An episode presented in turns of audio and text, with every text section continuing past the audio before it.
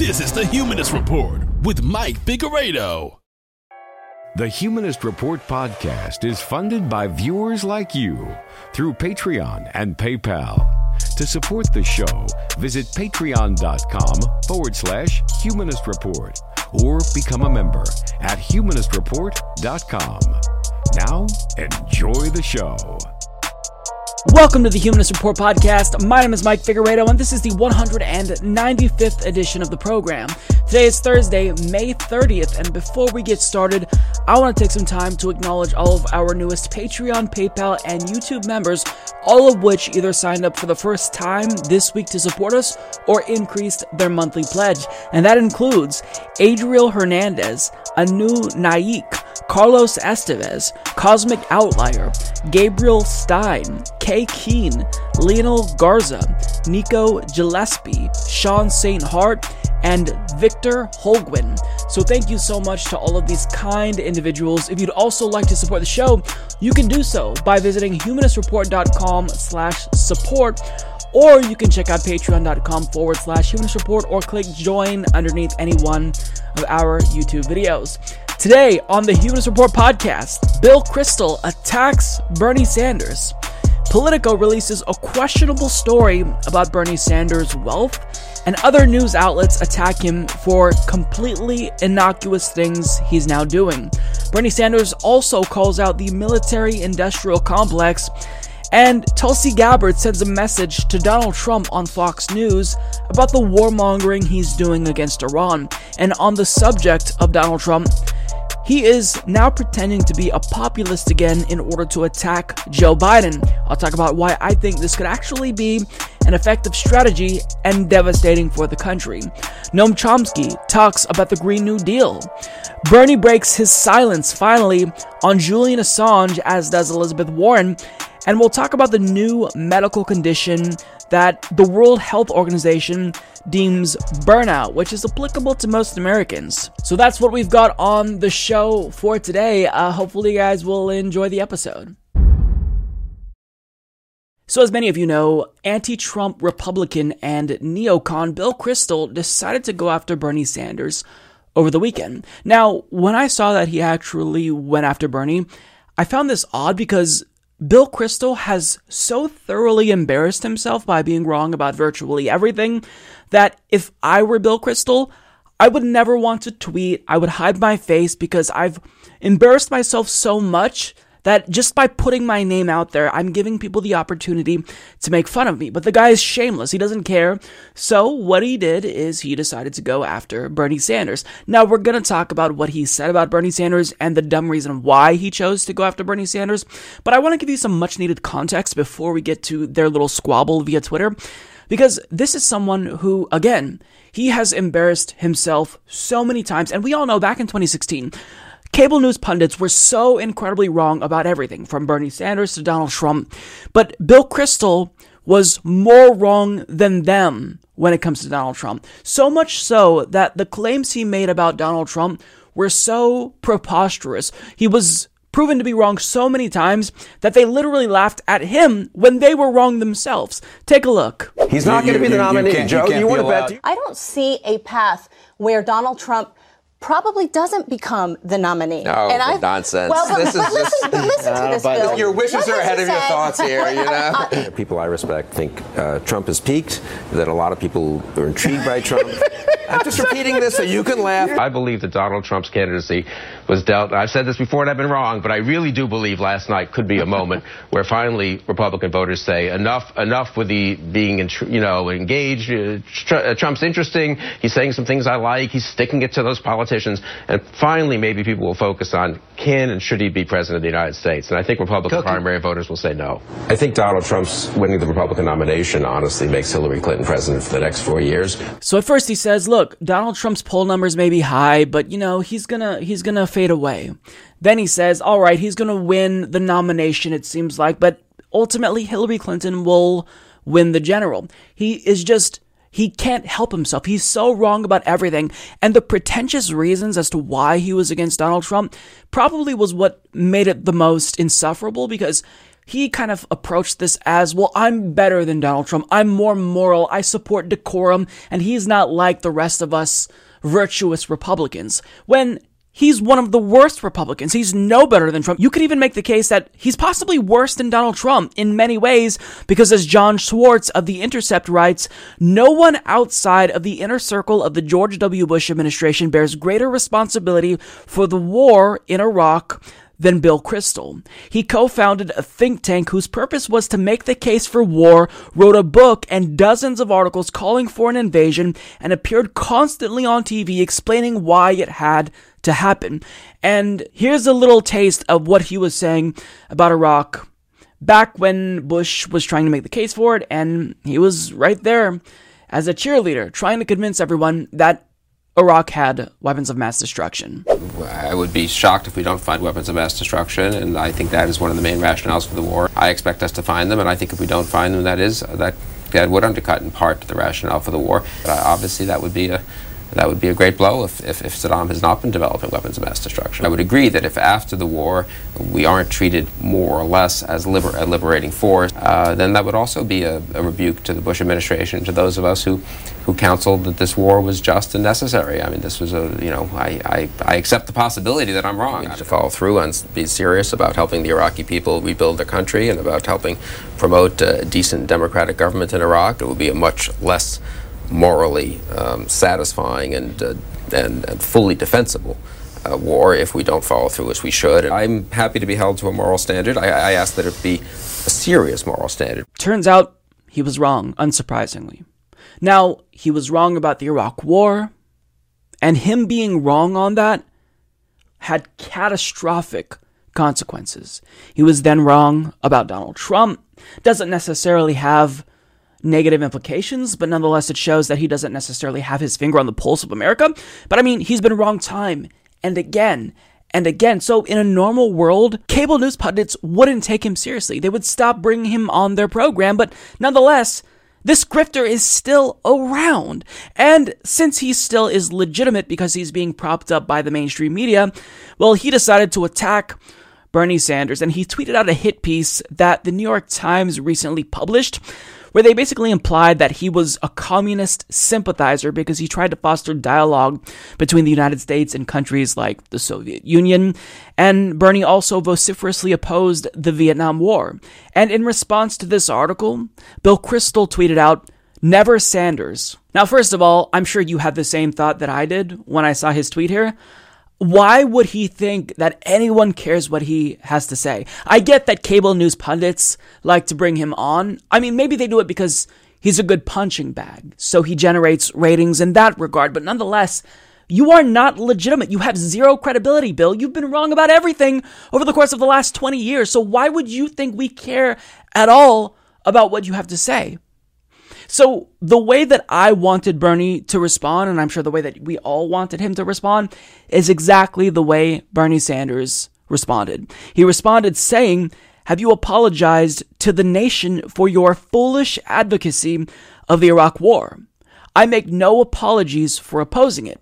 Bill Kristol then responded to that saying, Nope, I dislike quasi Stalinist demands for apologies. I've defended and will defend my views on Iraq and Syria and Milosevic and the Soviet Union and more as you defend yours. How about a real debate on U.S. foreign policy? I'll ask for no apologies. On a campus this fall? So, first of all, like clockwork, anytime a conservative is name dropped or acknowledged by a lefty, what is their first go to reaction?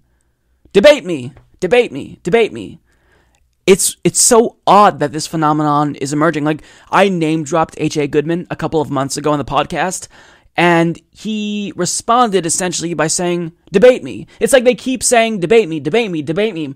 And all that this does, and I think what they know this accomplishes, is it gives them credibility. It gets us to recognize them tacitly as legitimate, honest actors by engaging in a debate with them. But the reason why lefties won't debate if they choose not to, like Bernie, I'm assuming he wouldn't want to debate Bill Kristol, but the reason why he doesn't debate you, Bill Kristol, is because you have no credibility. I'm not opposed to debating right wingers. Like, I will be actually doing a debate with a right winger this week and I don't know if I'm allowed to reveal that, but I engage with people who I believe make arguments in good faith that they actually believe. But to debate someone who's a grifter, to debate someone that's constantly wrong and just says the things that they say to garner attention, that doesn't accomplish anything. So notice how the people who are the biggest idiots on the right, they're the loudest when it comes to debates. Debate me, debate me, please give me your attention. Fuck off. that's that's what I say to that. Now, another thing that struck me with his response was, "No, I haven't apologized for the Iraq war. I've defended my views." And he says, I dislike quasi Stalinist demands for apologies. Why is Bernie Sanders telling you that you should apologize quasi Stalinist? What does that even mean? Do you even know what that means? I don't think he does. I don't think he actually has a concept of what he's trying to communicate by saying that. He just wants to take a jab at Bernie and say, well, look, Stalin's a communist. You're a communist. he probably thinks Bernie's a communist. So, gotcha. This is so mind numbingly stupid. Bill, what you advocated for was one of the biggest, if not the biggest, foreign policy blunders in the history of our country. You advocated for something that led to the deaths of hundreds of thousands, possibly millions of people, that costs our country trillions of dollars. And for you to say, oh, you know, I'm unapologetic, I'm still defending my views, you have no credibility. And even if these news pundits bring him on their programs because it's funny, you know, he is often made fun of, rightfully so, I think on the left and the right, stop doing that because you're propping up and legitimizing this figure who has zero credibility. Nobody takes Bill Kristol seriously. Lefties don't take him seriously. Republicans don't take him seriously. But yet, because he's an anti Trump right winger, there's this weird niche market in mainstream media where they just bring on these anti Trump Republicans because they like to hear them talk about how bad Donald Trump is. You're arguably worse than Donald Trump, Bill Kristol. You were in favor of the Iraq War. You advocated for death and destruction. And Donald Trump is doing the same thing. He's propping up the military industrial complex, he's increasing drone strikes. But still, with everything Donald Trump has done, I don't think it has amounted to the damage caused by the Iraq war yet. Now, maybe give him time and, you know, that could possibly transpire. Maybe he invades Iran and it's worse. But as we speak right now, you can make the case that You've done more damage than Donald Trump, Bill Kristol. So nobody cares about what you have to say. You have no credibility. You've been wrong about everything. And you have consistently made predictions that have not come to fruition. You're constantly wrong. You don't have your finger on the pulse of America, and mainstream news pundits probably only bring you on because they like the response that you generate. People make fun of you because they know you're a joke. So just do yourself a favor and do all of us a favor and go away because nobody takes you seriously, Bill. On May 24th, to no one's surprise, Politico published yet another hit piece against Bernie Sanders. And I'm assuming that they thought it was incredibly brilliant, like you see the photoshopped image of a tree behind Bernie Sanders. But it's evident to me that they didn't think this one all the way through. So it's titled The Secret of Bernie's Millions. How did he amass three houses and a net worth approaching at least 2 million? The surprisingly conventional middle class climbing of a radical sounding socialist. Now the article itself, it's accompanied by this weird imagery of, you know, the money tree that I showed you and also an image of Bernie Sanders being depicted as what I assume is a giant. You know, he's carrying three houses, two of which are on his shoulders. And it's just really weird and bizarre. And just by reading the title and looking at the imagery that's in this, you already know what's in here. They're rehashing the same argument that we were beaten over the head with from a couple of weeks ago. Bernie Sanders is a socialist, but he's also a millionaire. Gotcha. And if you assumed that that's what this article was about, you'd be correct. Now, to be fair, this isn't the worst hit piece on Bernie Sanders ever. I've read dozens of hit pieces against Bernie on this program, and this by far is not the worst. But with that being said, it's still it's still dumb. They have this long article that contains absolutely no bombshells, rather what it was evident that they're trying to do is construct this narrative about how Bernie Sanders wants to radically transform the very system that made him successful. Therefore, he's a hypocrite. It claims Bernie Sanders is cheap, while simultaneously very wealthy. It asserts that he's become what he hates, an oligarch, and he once claimed in the 1980s, I believe, that, you know, he never desired to be rich, but now he's rich, so we got him, folks. It quotes Democratic strategists that imply he's hypocritical. And overall, it really goes into great detail about the history of his finances, how much he made while he was the mayor of Burlington, Vermont, how much money he had, what his net worth was during the 2008 financial crisis. Just a lot of details that don't matter. But nonetheless, it's a long article that essentially, if they want you to take away anything, I'm assuming it's that, hey, this guy's a hypocrite. It's not compelling. Bernie Sanders has never claimed that millionaires and billionaires are inherently evil. That's probably something that I would claim, certainly with regard to billionaires, but what he's always railed against is their greed. They hoard their money in offshore bank accounts. They don't want to pay their fair share of taxes. They lobby the government to do their bidding. It's the greed that he cares about. That's always been the crux of his concern with millionaires and billionaires, not their existence. But yet, what they're essentially doing is building the straw man. He's a socialist, so he shouldn't be a millionaire. He should donate all of his money to charity. It's just, it's preposterous. But here's where it's evident that they didn't think through this article, especially when it comes to the images. Because if you look at the photo of him with the money tree and the houses on him, when you look at the tweet that accompanied the images from this piece, they say Bernie Sanders might still be cheap, but he's sure not poor. Take a moment and think about this. How is this not shamelessly anti Semitic? Because Ilhan Omar criticized an interest group, and Politico published an article heavily implying in the title that her comments about AIPAC were in fact anti Semitic. There was no inclusion of the word allegedly anti Semitic or comments that were perceived as being anti Semitic. They implied it was anti Semitic. Now, I get it, this is from a different author, but nonetheless, the overall response from the establishment and journalists was that what Ilhan Omar said was incredibly troubling because we need to be hypersensitive of anti Semitism in order to avoid hurting the Jewish community. And I absolutely agree that we should be hypersensitive because there is an increased amount of anti Semitism. But what Ilhan Omar said was about an interest group which is not representative of the average Jewish American or Jewish human being. It's just not. But yet, if you're going to be extremely hypersensitive, if your standard is going to be very high for what you deem as anti Semitism, then how is it that I'm assuming multiple people greenlit this article where Bernie Sanders, a Jewish American, is called cheap, they talk about the money he has. They depict him with a money tree behind him. I mean, what this is, is it's hypocritical. This is hypocrisy. When it comes to Ilhan Omar, she better watch whatever she says, otherwise, she'll be called an anti Semite. But when it comes to Bernie Sanders, we don't like him, so let's be openly anti Semitic by our own standards. And let's call him cheap and talk about all the money he has and make it seem as if he's a greedy Jew. I mean, how is that not offensive? How are establishment news outlets not calling Politico out after calling Ilhan Omar out? It's insane. So it's a double standard. And thankfully, there were a lot of people that called out this double standard. Alexandria Ocasio Cortez tweeted Can Politico explain to us how photoshopping money trees next to the only Jewish candidate for president and talking about how cheap and rich he is isn't anti Semitic? Or are they just letting this happen because he's a progressive politician they don't like?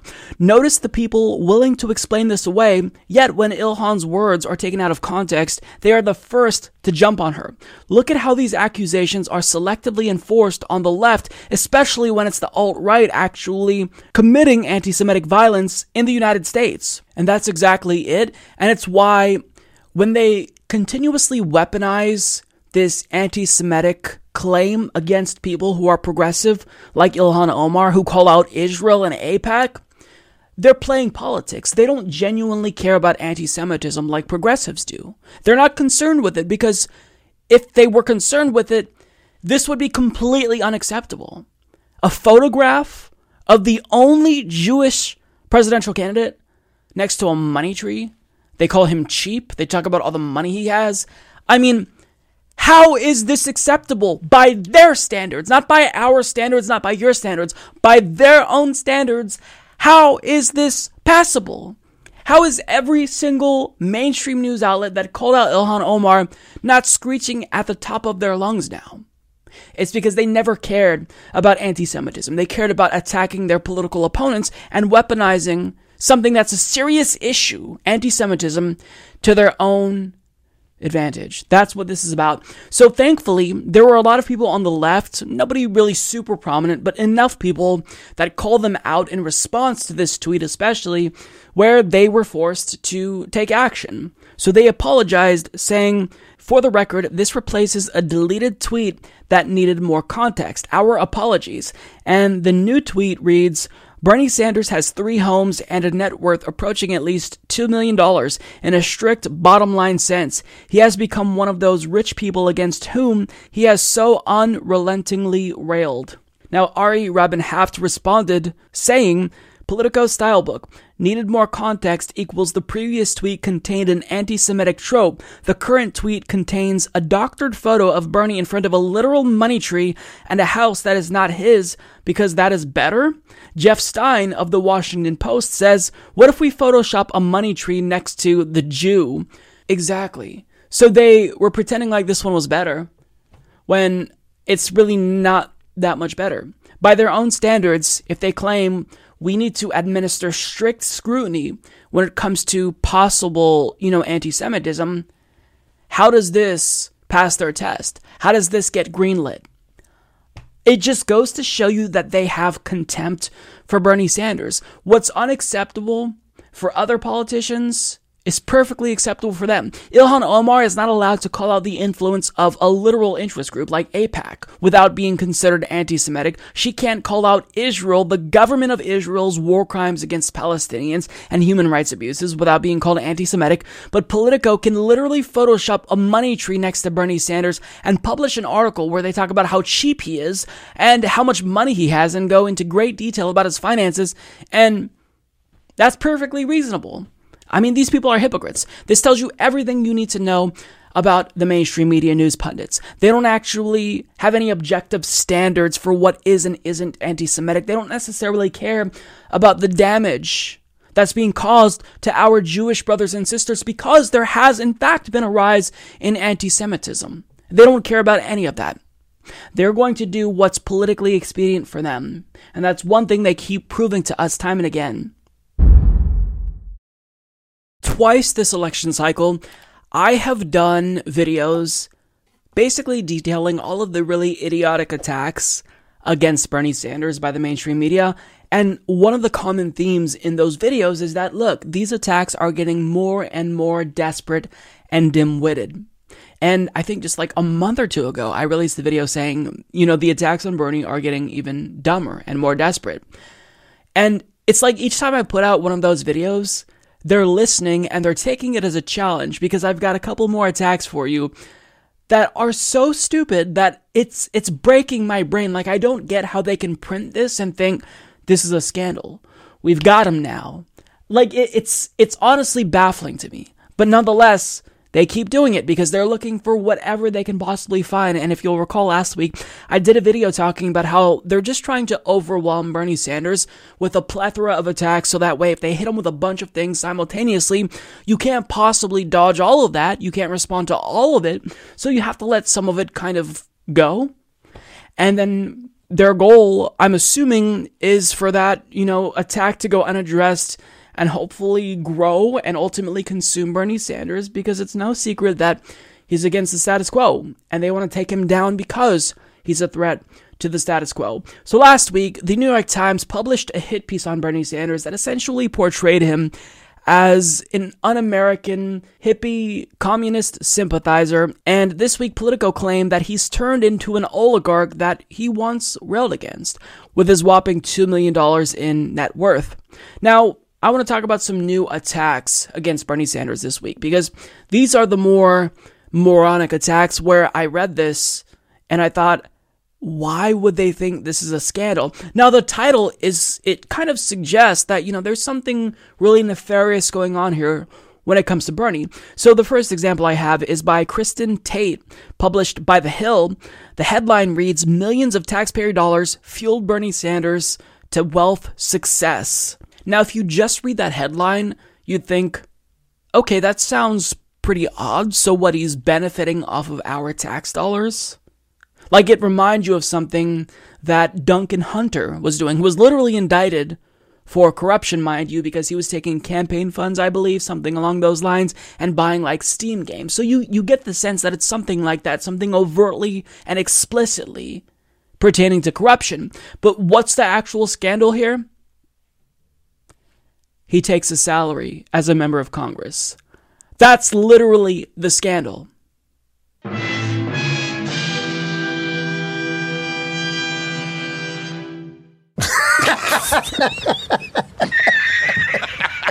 That's what this headline is about. Bernie Sanders used taxpayer dollars to propel himself to wealth by accepting a salary as a mayor, as a member of the House of Representatives, and ultimately as a senator. How is that a scandal? And I, I know that you're going to think that I'm being hyperbolic. Let me read to you a, a paragraph here so you can get a sense of what this person was trying to accomplish. Today, Sanders rakes in $174,000 every year from serving in the upper chamber Senate. He has earned $2,248,500 in his 12 years there and had earned $2,272,500 from his 16 years in the House. So federal taxpayers have financed his life to the tune of more than $4.5 million. Ha! Got him! So he's taking a salary. Okay. Bernie, you hypocrite. Why aren't you working for free? I mean, is that the assumption? I don't get it. This is the attack? That's what the article was about? He's propelling himself to wealth and to success because he accepted his salary.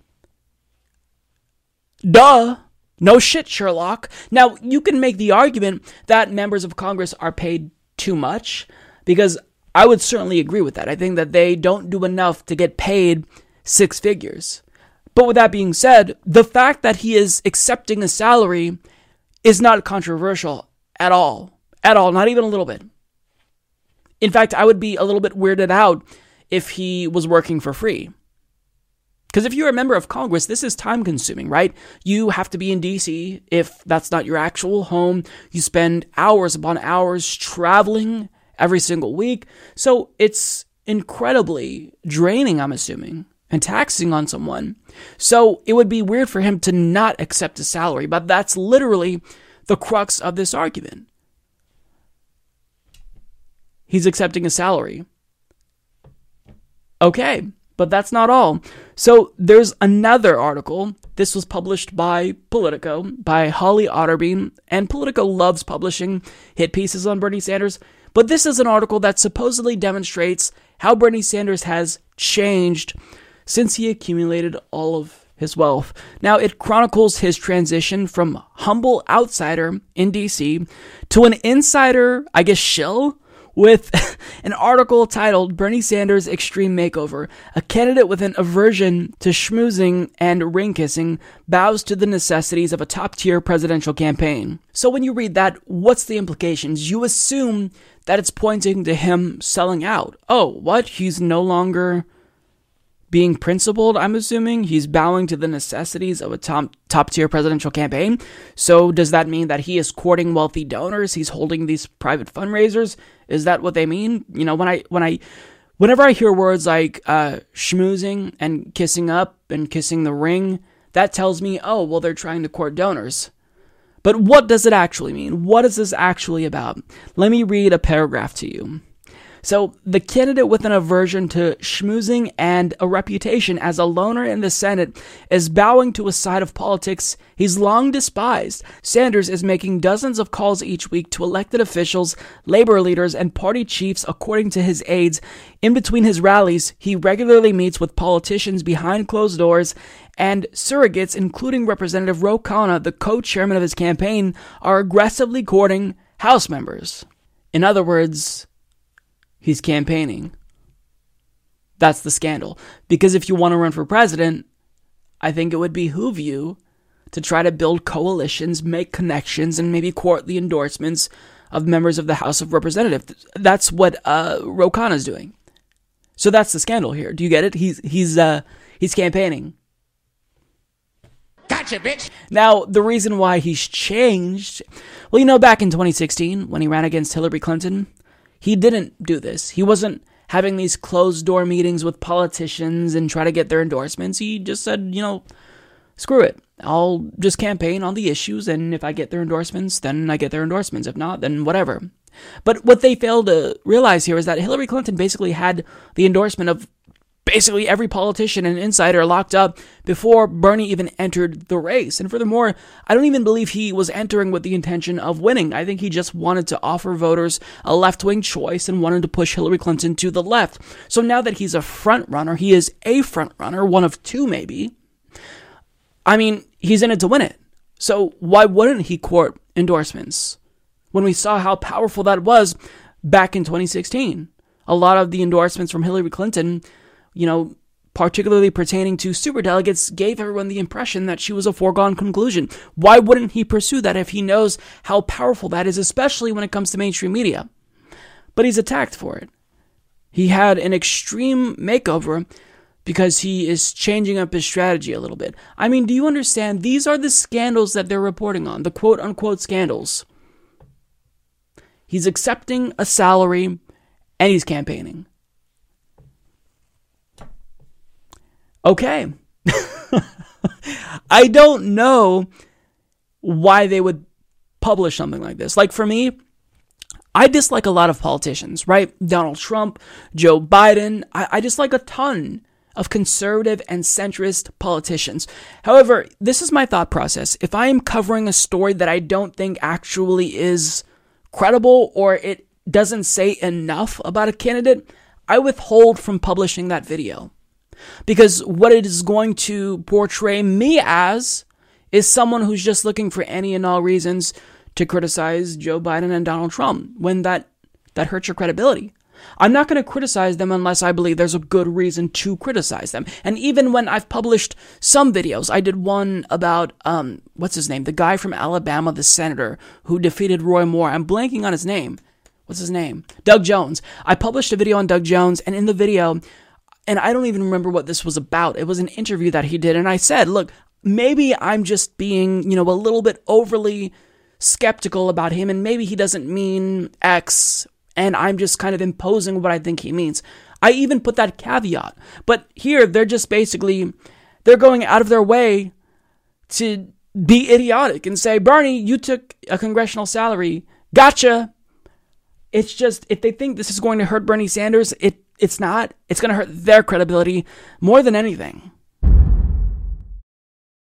After the New York Times published their now infamous hit piece on Bernie Sanders, where they try to portray him as an anti American, hippie, communist sympathizer who was against the United States' war in Vietnam, there's been this weird, I guess you could say, implication in the media that he was somehow wrong to oppose the Vietnam War and that he should apologize. So he was asked about that article in an interview with Chuck Todd on Meet the Press, and when they tweeted out his response, they worded it in a way that suggests that maybe Bernie Sanders should apologize. So this is what their tweet said. Bernie Sanders said he won't apologize for supporting anti-Vietnam War efforts and voting against the war in Iraq. Now, we already talked about this tweet on the show.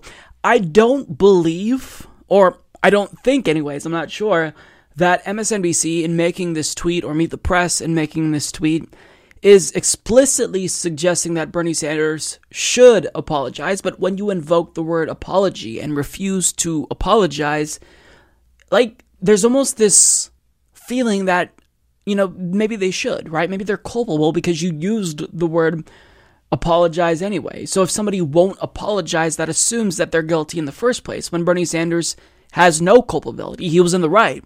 Like, why would you apologize for being on the right side of history?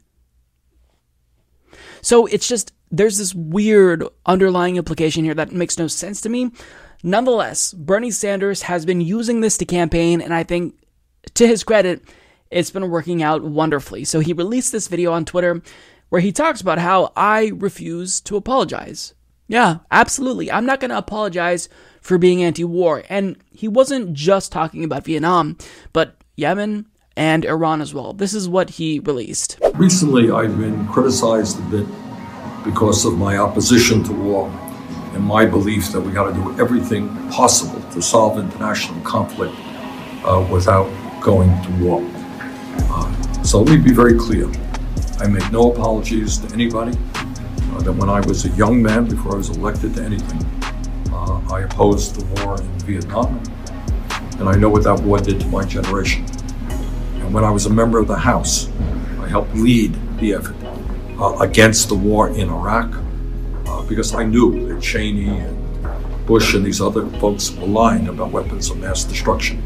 I'm opposed to giving the president a blank check to launch a unilateral invasion and occupation of Iraq, and why I will vote against this resolution. And that war and that vote was the worst foreign policy blunder uh, in the modern history of the United States.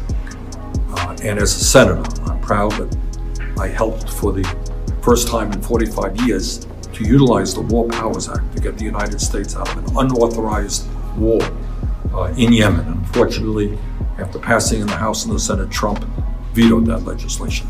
And I'll tell you something that right now, I'm going to do everything that I can uh, to prevent a war with Iran. Because if you think that the war in Iraq was a disaster, my guess is that the war in Iran would be even worse. So let's work together and prevent that war. If people want to criticize me for that, go for it. That's okay. I don't apologize to anybody. Thank you. So that was good. I'm glad that Bernie Sanders is finally talking more about foreign policy because there's no anti war movement in America and there's not many politicians who are speaking out against regime change. You have Tulsi Gabbard and maybe Ron Paul and Ro Khanna, you know, just a handful of people actually calling out regime change wars. So I'm glad he's doing this. Now, I want to play one more clip for you, and this is a clip from a rally at Vermont. He says largely the same thing, but I want to show you this clip as well because he takes some additional jabs, this time at the military industrial complex, and what he says here is brilliant. And we say to the military industrial complex that we will not continue to spend $700 billion a year on the military. We, we want and need a strong defense, but we do not have to spend more than the next 10 nations combined.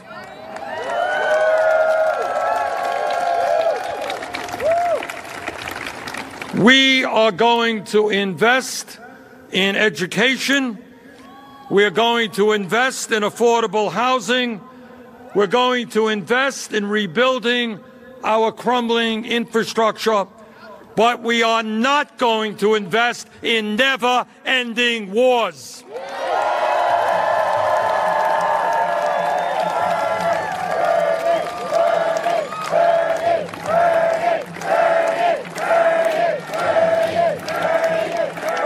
And while we are on military policy, let me say a word about foreign policy because they are obviously interrelated. Now, recently, I have been attacked in the media because of my views, actions, and votes on foreign policy issues. So let me be as clear as I can be. Yes, as a young man, along with Dr. Martin Luther King Jr. and many others, I marched against the war in Vietnam, a war which ravaged my nation, which left 59,000 brave young Americans dead, as well as killing over a million Vietnamese people. I make no apologies for having opposed that war.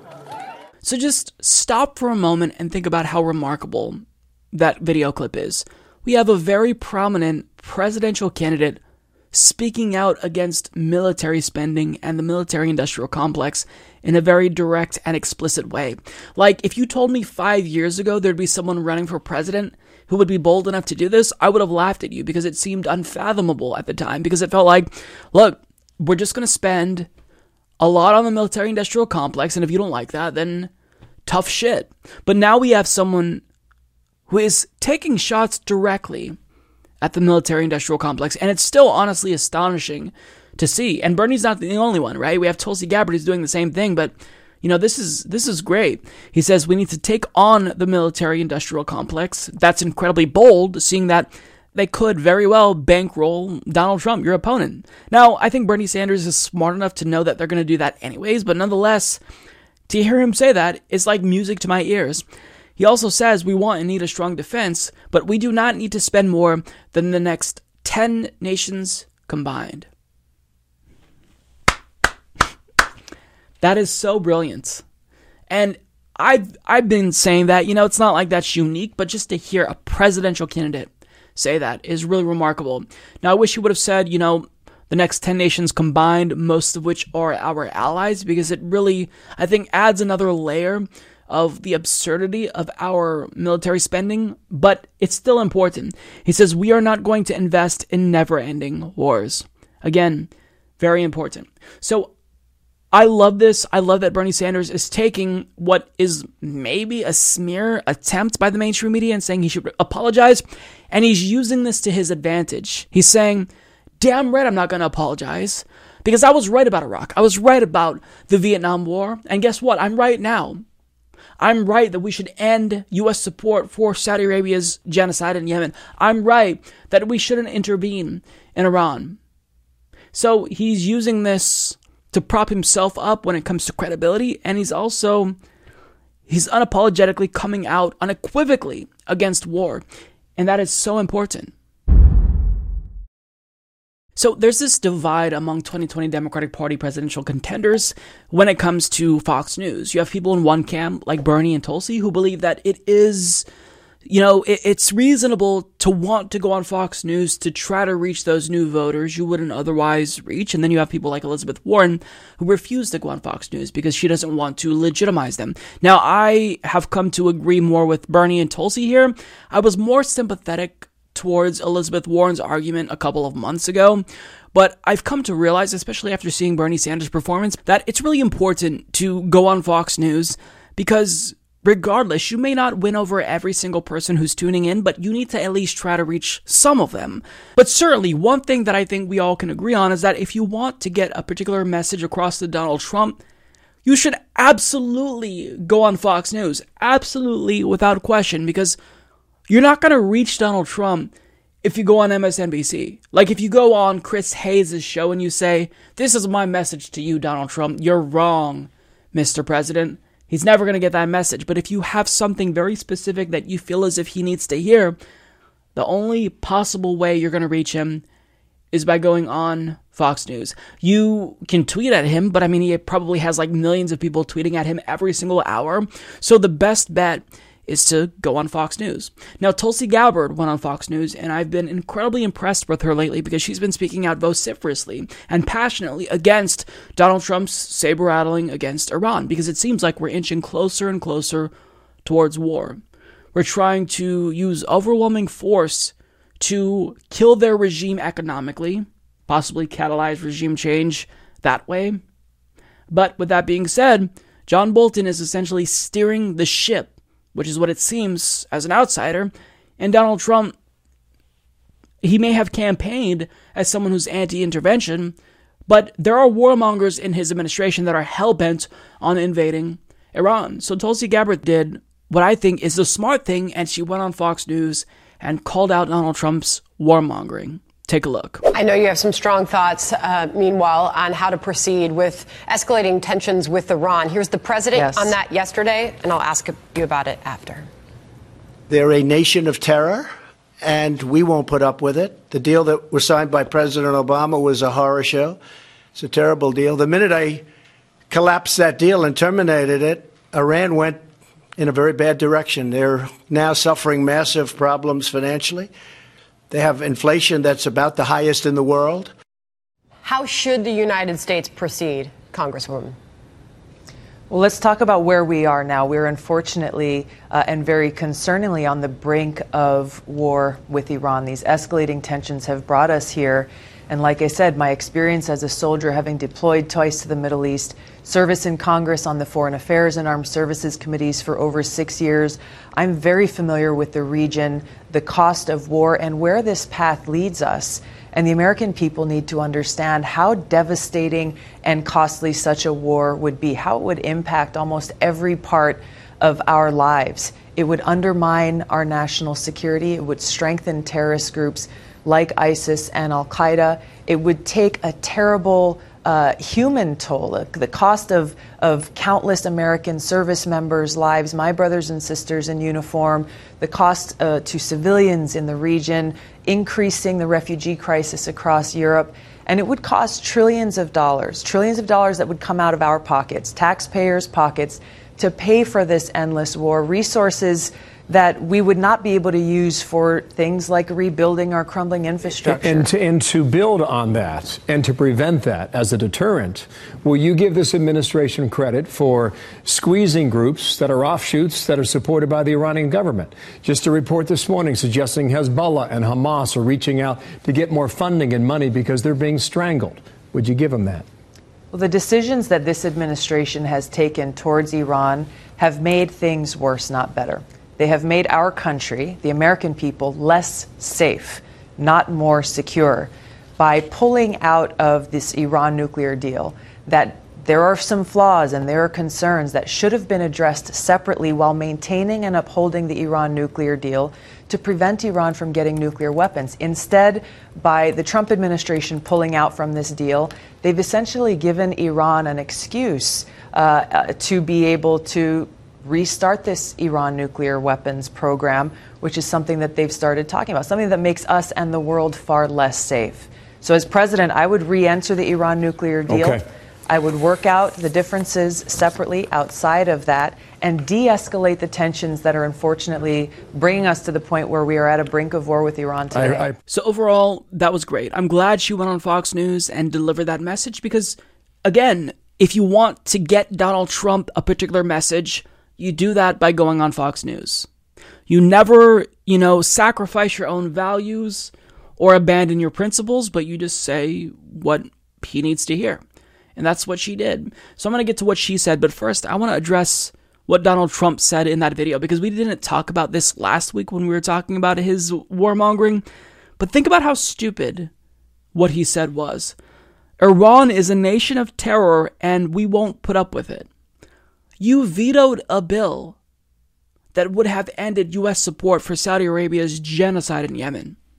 But yet you're concerned about terror? He has no ideological consistency whatsoever.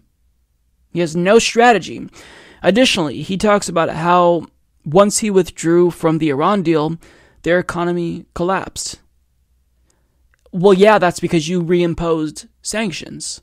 The reason why they joined the Iran deal and agreed to those conditions was so that way you would ease up on the sanctions.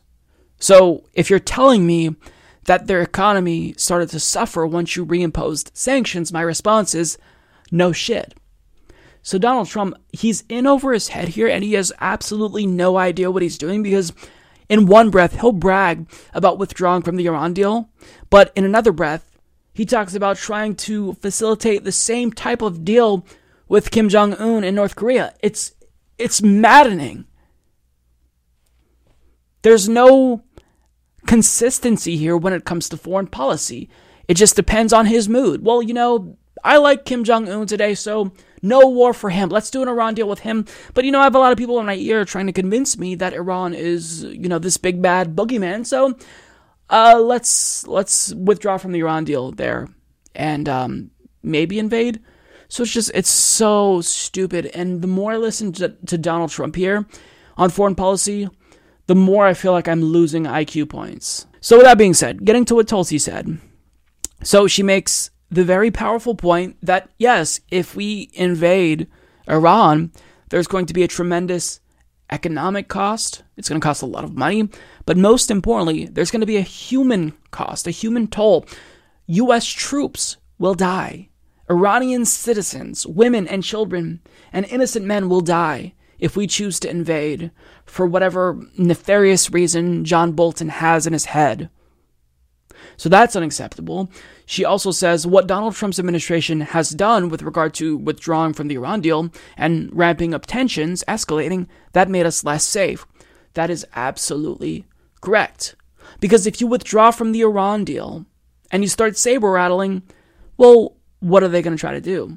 They're going to try to take action to protect themselves.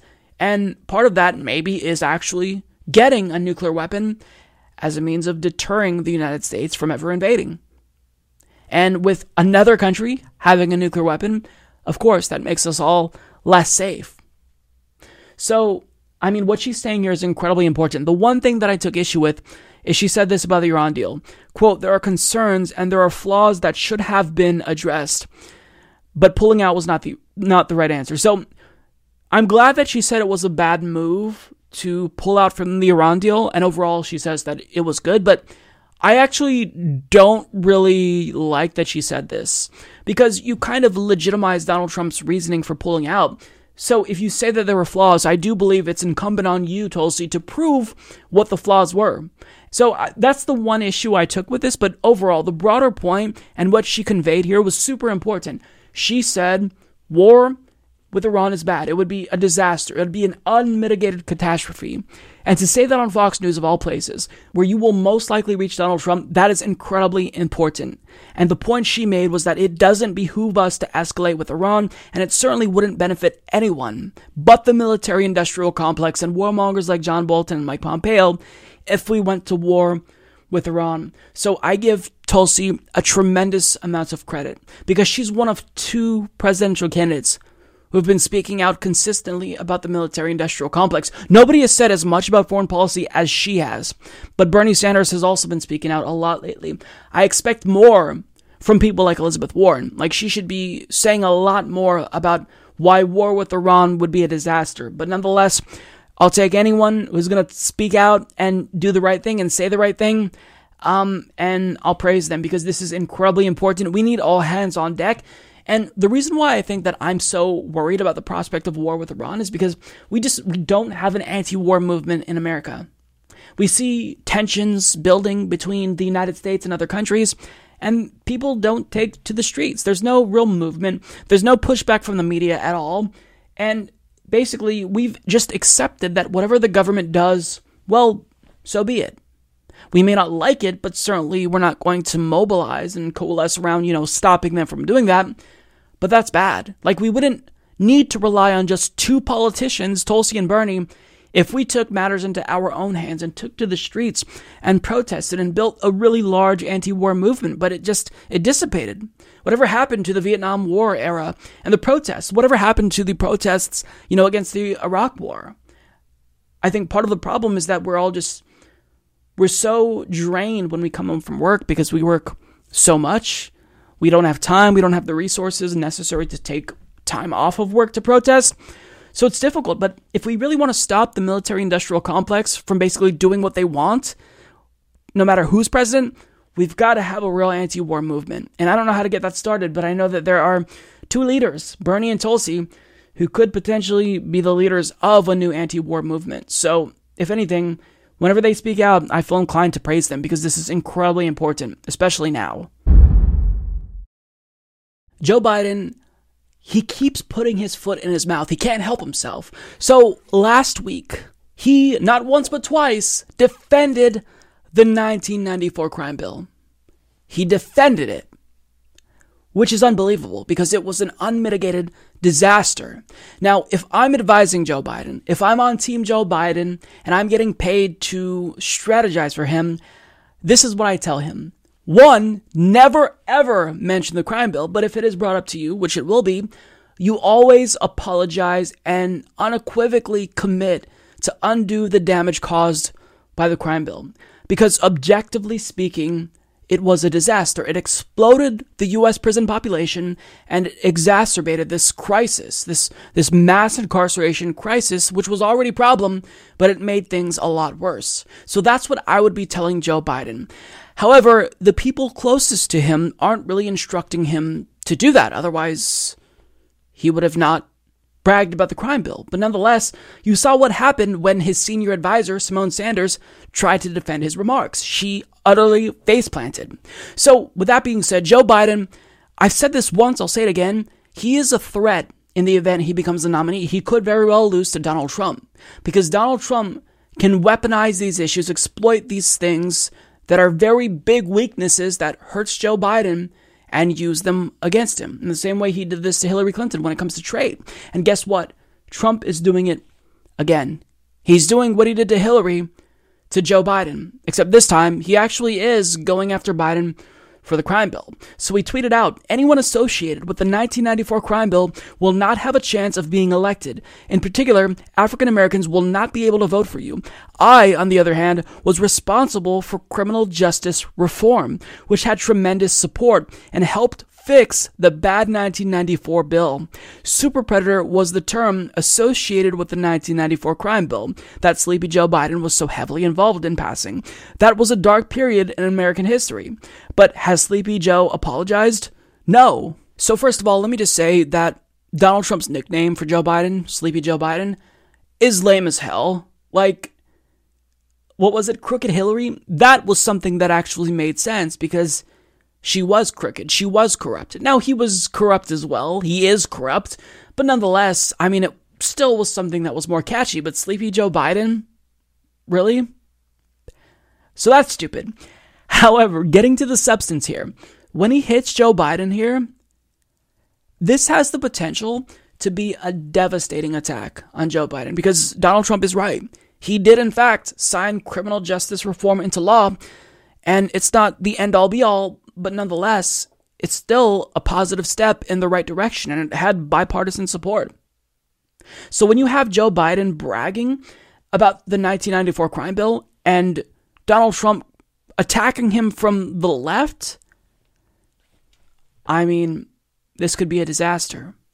And Donald Trump knows how to exploit these weaknesses, how to attack Democrats from the left. Because let's look back at 2016 when he criticized Hillary Clinton for her support of NAFTA and free trade deals that essentially devastated the middle class.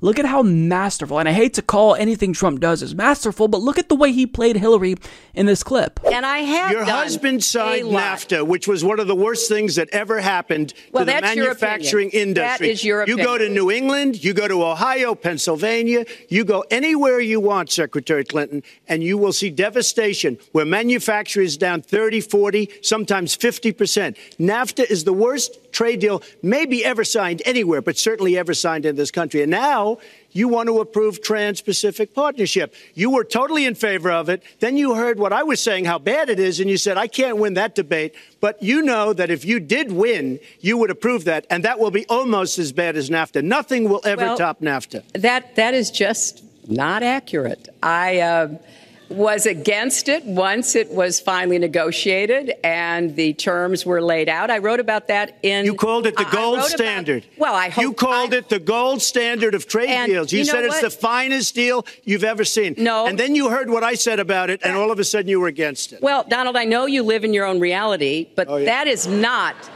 the facts. The facts are I did say I hoped it would be a good deal, but when it was negotiated, Not. which I was not responsible for, I concluded it wasn't. I wrote about that. So is it President Obama's fault? Is it President Obama's you fault? Even announced. Look, there Secretary, are different- is it there- President Obama's fault? There are Because he's pushing it. There are different views about what's good for our country, our economy, and our leadership in the world. If he does that to Joe Biden, but on the crime bill,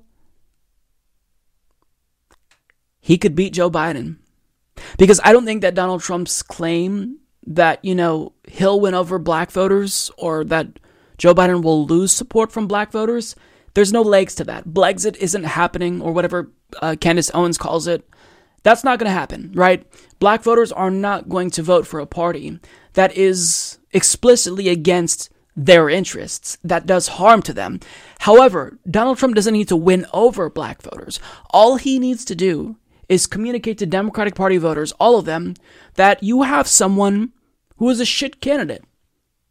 And that's all he needs to do to win. Demonstrate that the Democrat isn't really looking out for you. And he could win because Democrats always lose when turnout is low. So if Donald Trump can convince people to not vote for the Democrat, that can serve him very well. Again, I don't think he's going to win over these voters who are dissatisfied with Joe Biden because of his support for the crime bill, but he doesn't need to win them over in order to win.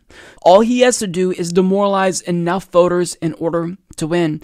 Now, remember back in 2016, Hillary Clinton couldn't barely generate enthusiasm. All of her crowds were small, nobody really cared. And we're already seeing the same signs that Joe Biden is struggling as well. He's technically the front runner, right? If you look at current public opinion polls and averages, but he's suffering from the same enthusiasm gap that Hillary Clinton suffered from. So, what Donald Trump could do is capitalize on this by pretending to be a populist again, hitting Joe Biden from the left in an area where Joe Biden is objectively terrible, and that could be enough to discourage the Democratic Party base from coming out to vote for Joe Biden, and Trump could win. And Joe Biden, even if I think he is a little bit more strategically savvy than Hillary Clinton, he could potentially be more vulnerable because Donald Trump doesn't just have the crime bill where he can hit Biden from the left. Joe Biden also voted for NAFTA. So we can replicate the exact same attack that he used in 2016. Joe Biden also voted for the Iraq War. Trump can use that as well. So if Joe Biden becomes the nominee, this could be a disaster. Now, what matters is how Joe Biden responds to this. If he's actually going to be apologetic about the crime bill or if he's going to continue on with this trend of narcissism and brag about it. I mean, the fact that he would brag about the crime bill is honestly absurd. But it's Joe Biden, so you never know. So here's the thing if I'm Joe Biden, how do I respond to this if I am smart? First of all, again, you apologize for the crime bill, but the second thing, I think maybe it could work if he called out Donald Trump's pro crime past because he actually has a relatively dark history, even if he wasn't a politician, when it comes to the issue of being tough on crime. Because as Eugene Scott of the Washington Post writes, while Trump is taking credit for criminal justice reform, his track record advocating for harsh responses to criminal activity greatly precedes his political career, most notably his affiliation with the Central Park Five. A group of five teenagers was wrongfully imprisoned following the brutal sexual assault of a woman in Central Park in 1989. The teens were deprived of food, drink, and sleep for more than 24 hours before they falsely confessed to the crime. During the 2016 presidential election, Yusef Salaam, one of the teenagers, wrote about how the current president responded to the headline grabbing story for the Washington Post. During our trial, it seemed like every New Yorker had an opinion, but no one took it further than Trump. He called for blood in the most public way possible, he wrote. Trump used his money to take out full page ads in all of the city's major newspapers, urging the reinstatement of the death penalty in New York. I don't know why the future Republican nominee bought those ads, but it seems part and parcel with his racist attitudes. Trump has never apologized for calling for our deaths. In fact, he's somehow still convinced that we belong in prison. Salaam added. It's further proof of Trump's bias, racism, and inability to admit that he's wrong. And if I'm Joe Biden, I'm definitely bringing up the fact that Donald Trump took out a full page ad to call for the death penalty of these teens who were wrongly accused. Now, is that definitely going to help him deflect? I mean, maybe, but certainly he can't do what Hillary Clinton did, right?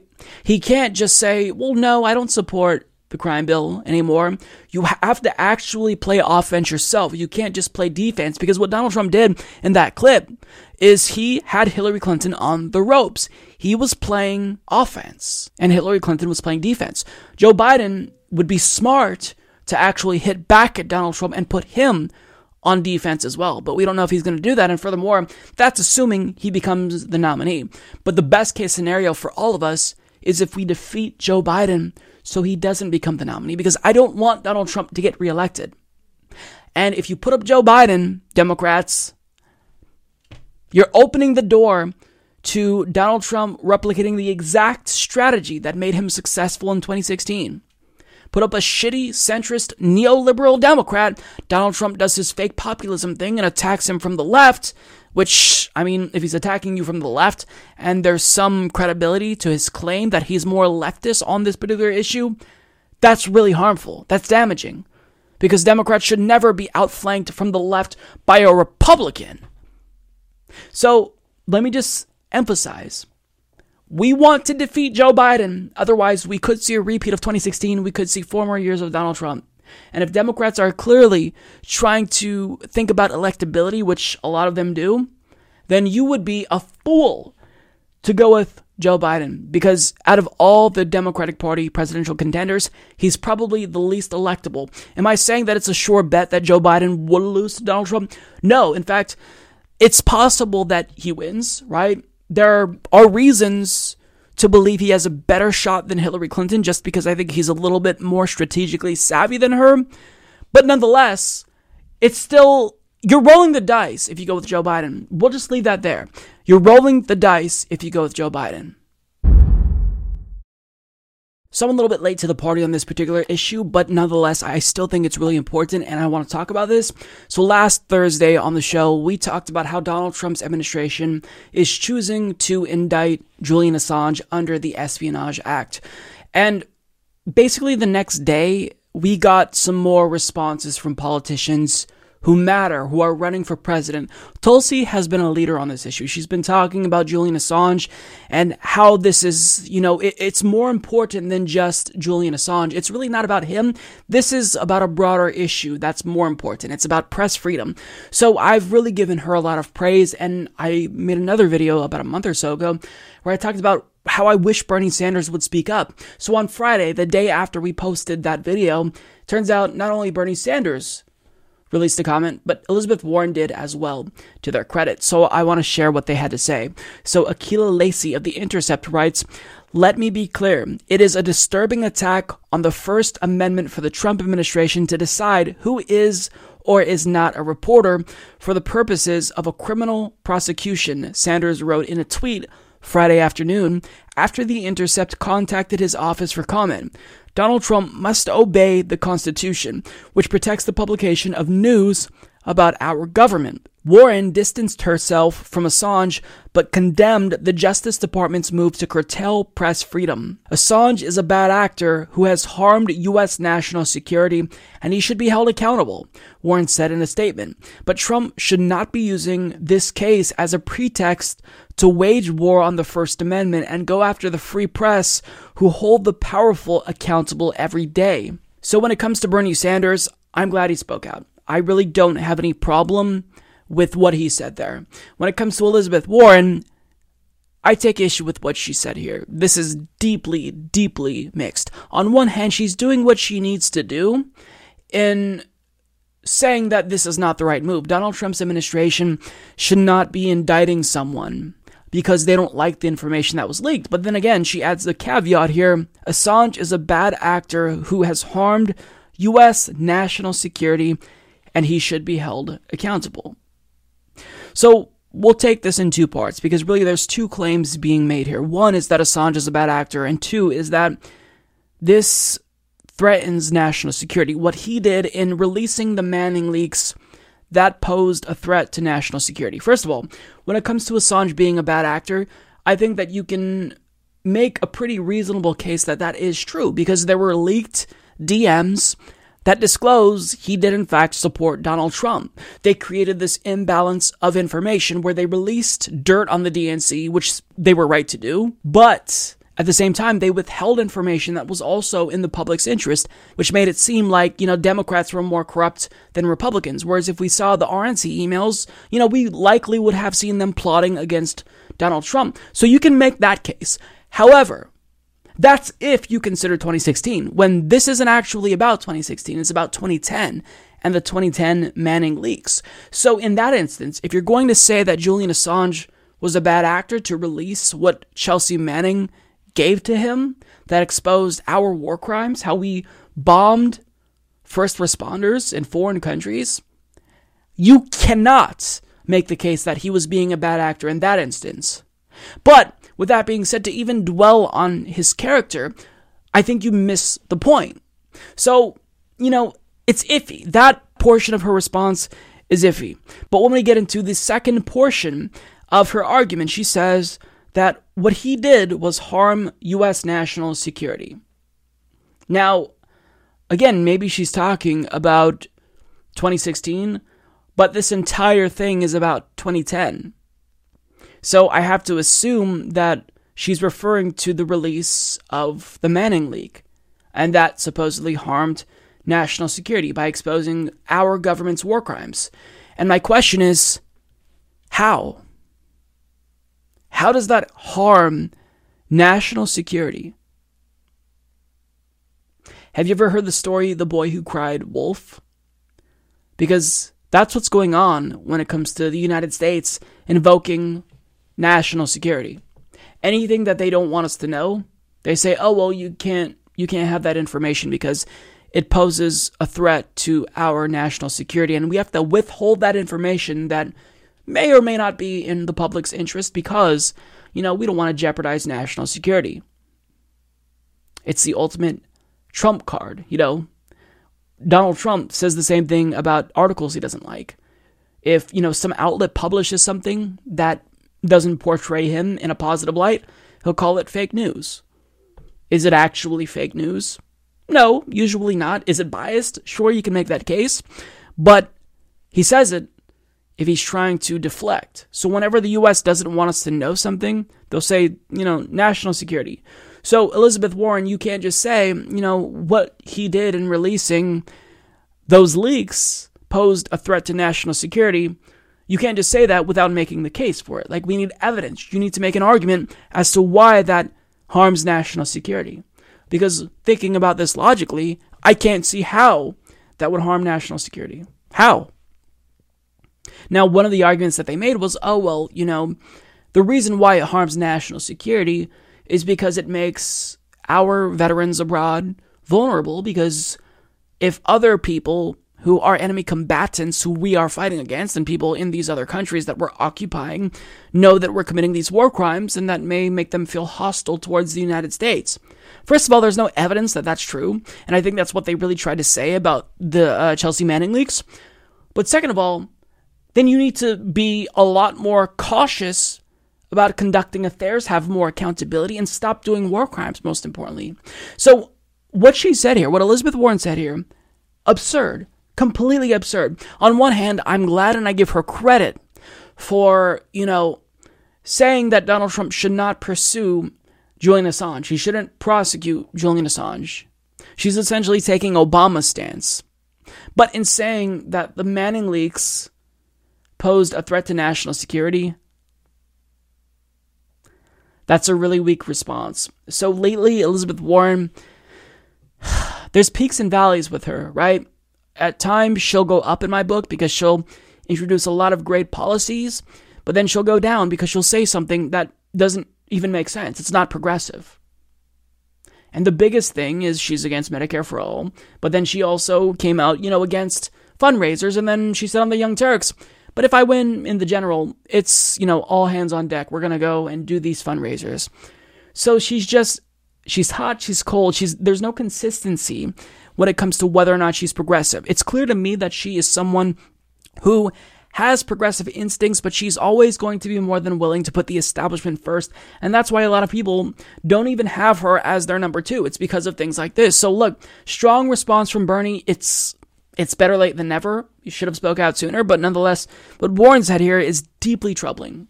But the point is that this is about press freedom. So they both at least got that right. And also, Ron Wyden spoke out about this too, but I focused on Warren and Bernie because they're running for president. But look, you can't mess up on this issue. You cannot mess up on this issue. We are losing our civil liberties. The Constitution is being eroded, and it's incumbent on you as an elected member of the Senate to stand up for our freedoms. So, I mean, I feel mixed on this. On one hand, I'm glad they spoke out and they're technically on the right side here. But what Elizabeth Warren said, it it just leaves a really bad taste in my mouth. So, Alexandria Ocasio Cortez, as we all know, has been pushing for the Green New Deal, and it is incredibly popular. When you look at public opinion polls, it's supported not just by a majority of Democrats, but by a majority of Republicans as well, surprisingly. With that being said, though, there's been, you know, a couple of months of media just harping away at it, saying how stupid it is, how it's not feasible, and now presidential candidates have joined in. You have people like John Delaney talking about how this is not practical. You have Howard Schultz explaining how this is something that can never, ever come to pass. You know, so it's frustrating because this is something that is clearly the right course of action, but yet you see mainstream media completely taking a dump on it.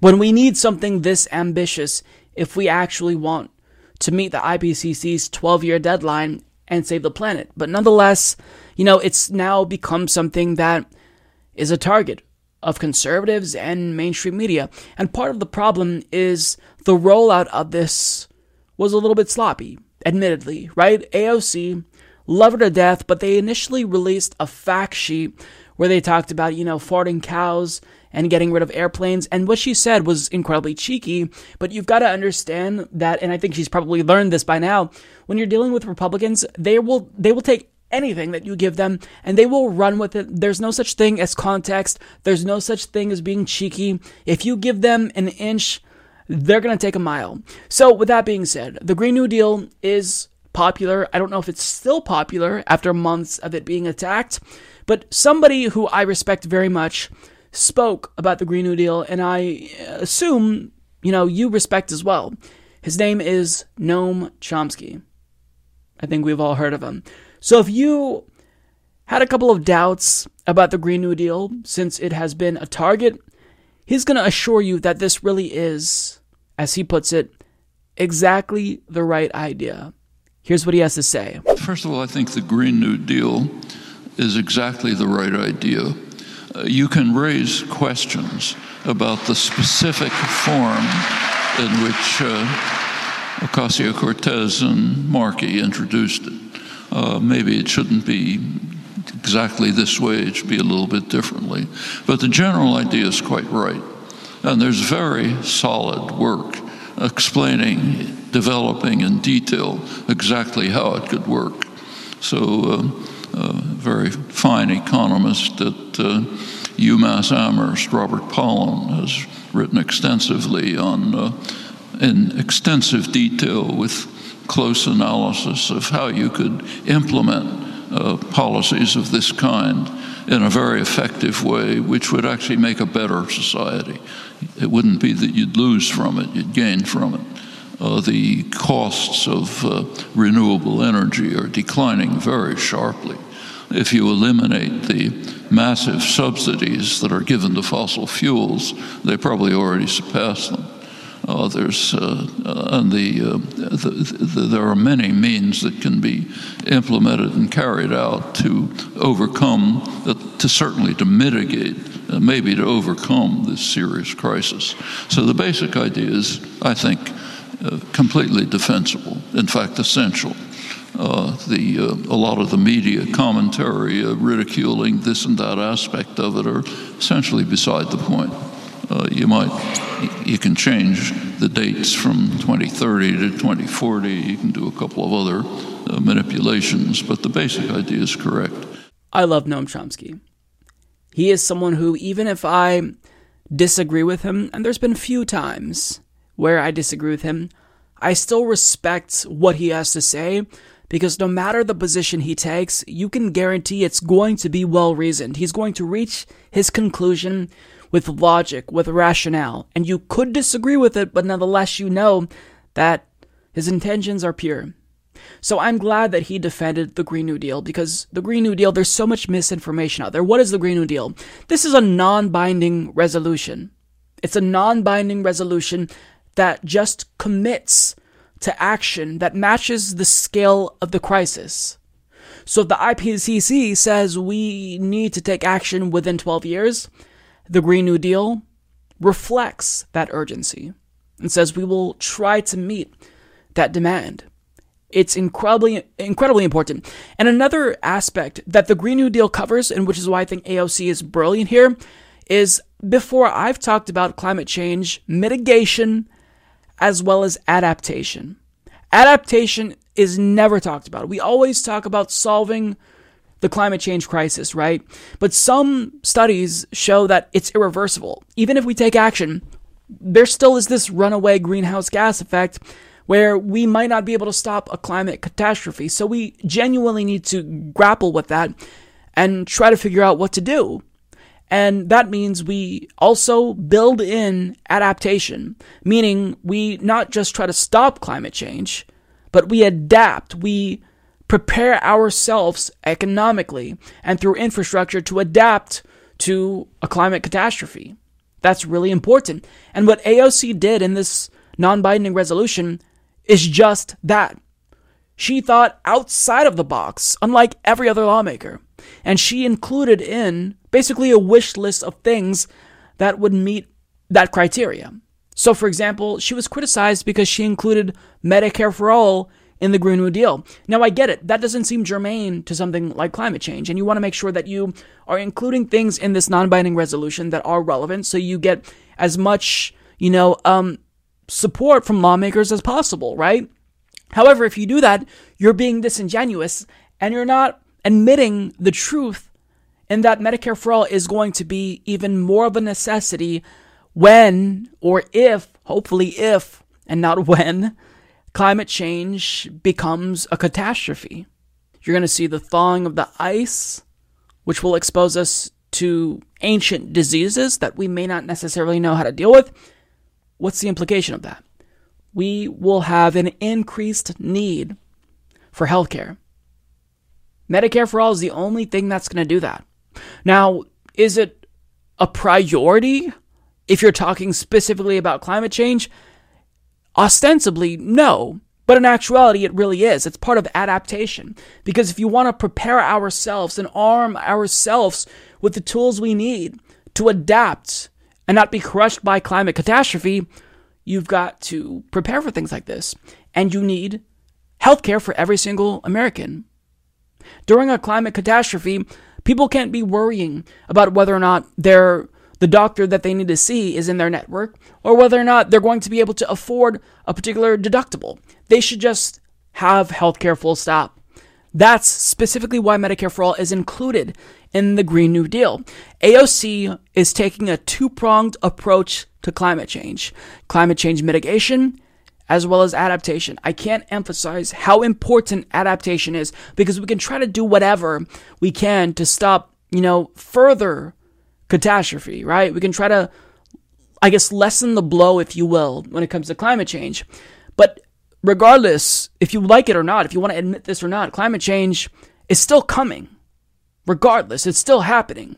So we're dumb if we think we shouldn't need to adapt. So by including Medicare for all, AOC has foresight unlike any other lawmaker because she's trying to embed adaptation into her climate change policy. Another thing that I have seen that has bothered me is there's kind of this, these, um, I don't know what the right word is for it. Um, I guess divisions within the progressive community between like people who support AOC and people who support Tulsi Gabbard. Like somebody tweeted me the OFF Act from Tulsi Gabbard and said, Mike, why don't you support this instead of the Green New Deal? But that's a false dichotomy. And I've seen this so much. You don't have to choose between the OFF Act and the Green New Deal because the, the Green New Deal is not a replacement for the OFF Act. The OFF Act can be implemented within as part of the Green New Deal. So the Green New Deal ultimately can become the amalgamation of the OFF Act and the Green New Deal. The Green New Deal can consume the OFF Act. You don't have to choose between one or the other. And in fact, I think it makes sense for Tulsi Gabbard's OFF Act to become part of the Green New Deal one day because it's already a fantastic piece of legislation. I do think you need to adjust it to meet the IPCC's 12 year deadline because it was written in 2017 before we got that new study out, but nonetheless, it's still really solid mitigation legislation. So I need people to understand that the Green New Deal is basically a non binding resolution that says we need to commit to meeting the urgency, legislation that reflects the scale of the catastrophe. That's all that the Green New Deal is about. There's going to be misinformation. There's going to be Fox News and even, you know, other supposedly left wing outlets that will tell you, you know, the Green New Deal, it's just unfeasible. And if you add all of the stuff that it, you know, um, has in its wish list up, it's like $90 trillion. Listen, as AOC said, we're going to be paying for climate change one way or another. It's just a matter, matter of whether or not we choose to prepare for this catastrophe. Because it's coming, but again, if we can adapt, we lessen the blow. If we mitigate climate change, stop it from getting worse, we lessen the blow. So I'm glad that Noam Chomsky spoke out and defended the Green New Deal because he has credibility, he has sway. And what little factionalization I've seen among progressives, even, I think by him saying this, it sends a message. Look, you don't have to choose between your favorite politician's plan of action for climate change. The Green New Deal is a non binding resolution. That's all it is. Don't think it's something that is more than it actually is. I found a story that really demonstrates how detrimental capitalism is to our well being. It's literally now a medical issue, a medical diagnosis, according to the World Health Organization, to experience burnout burnout specifically with your job. We're being overworked and underpaid, and it's affecting our health physically and mentally. So for more on this, we go to Jenna Amatulli of the HuffPost, who writes, The stress, depression, and lack of feeling in control that comes with burnout are finally being formally recognized by the medical community. Burnout is now an official workplace syndrome. The International Classification of Diseases, or the ICD-11, the World Health Organization's handbook that helps medical providers diagnose diseases, classifies burnout as a syndrome conceptualized as resulting resulting from chronic workplace stress that has not been successfully managed. Symptoms include feelings of energy depletion or exhaustion, increased mental distance from one's job, or feelings of negativity or cynicism related to one's job, and reduced professional efficacy. The ICD 11 notes that burnout is a specific occupation and should not be applied to describe experiences in other areas of life. Research on burnout dates back to a 1974 study on the state of burnout by psychologist Herbert Freudenberger, according to CNN. Since then, while burnout has been widely discussed as a problem in society, it hasn't been taken seriously or viewed as a legitimate medical condition.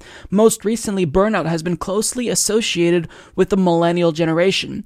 In January, Anne Helen Petersen penned a viral BuzzFeed article titled How Millennials Became the Burnout Generation. So as I read this, I kept thinking, it doesn't have to be this way. It does not have to be this way, but it is.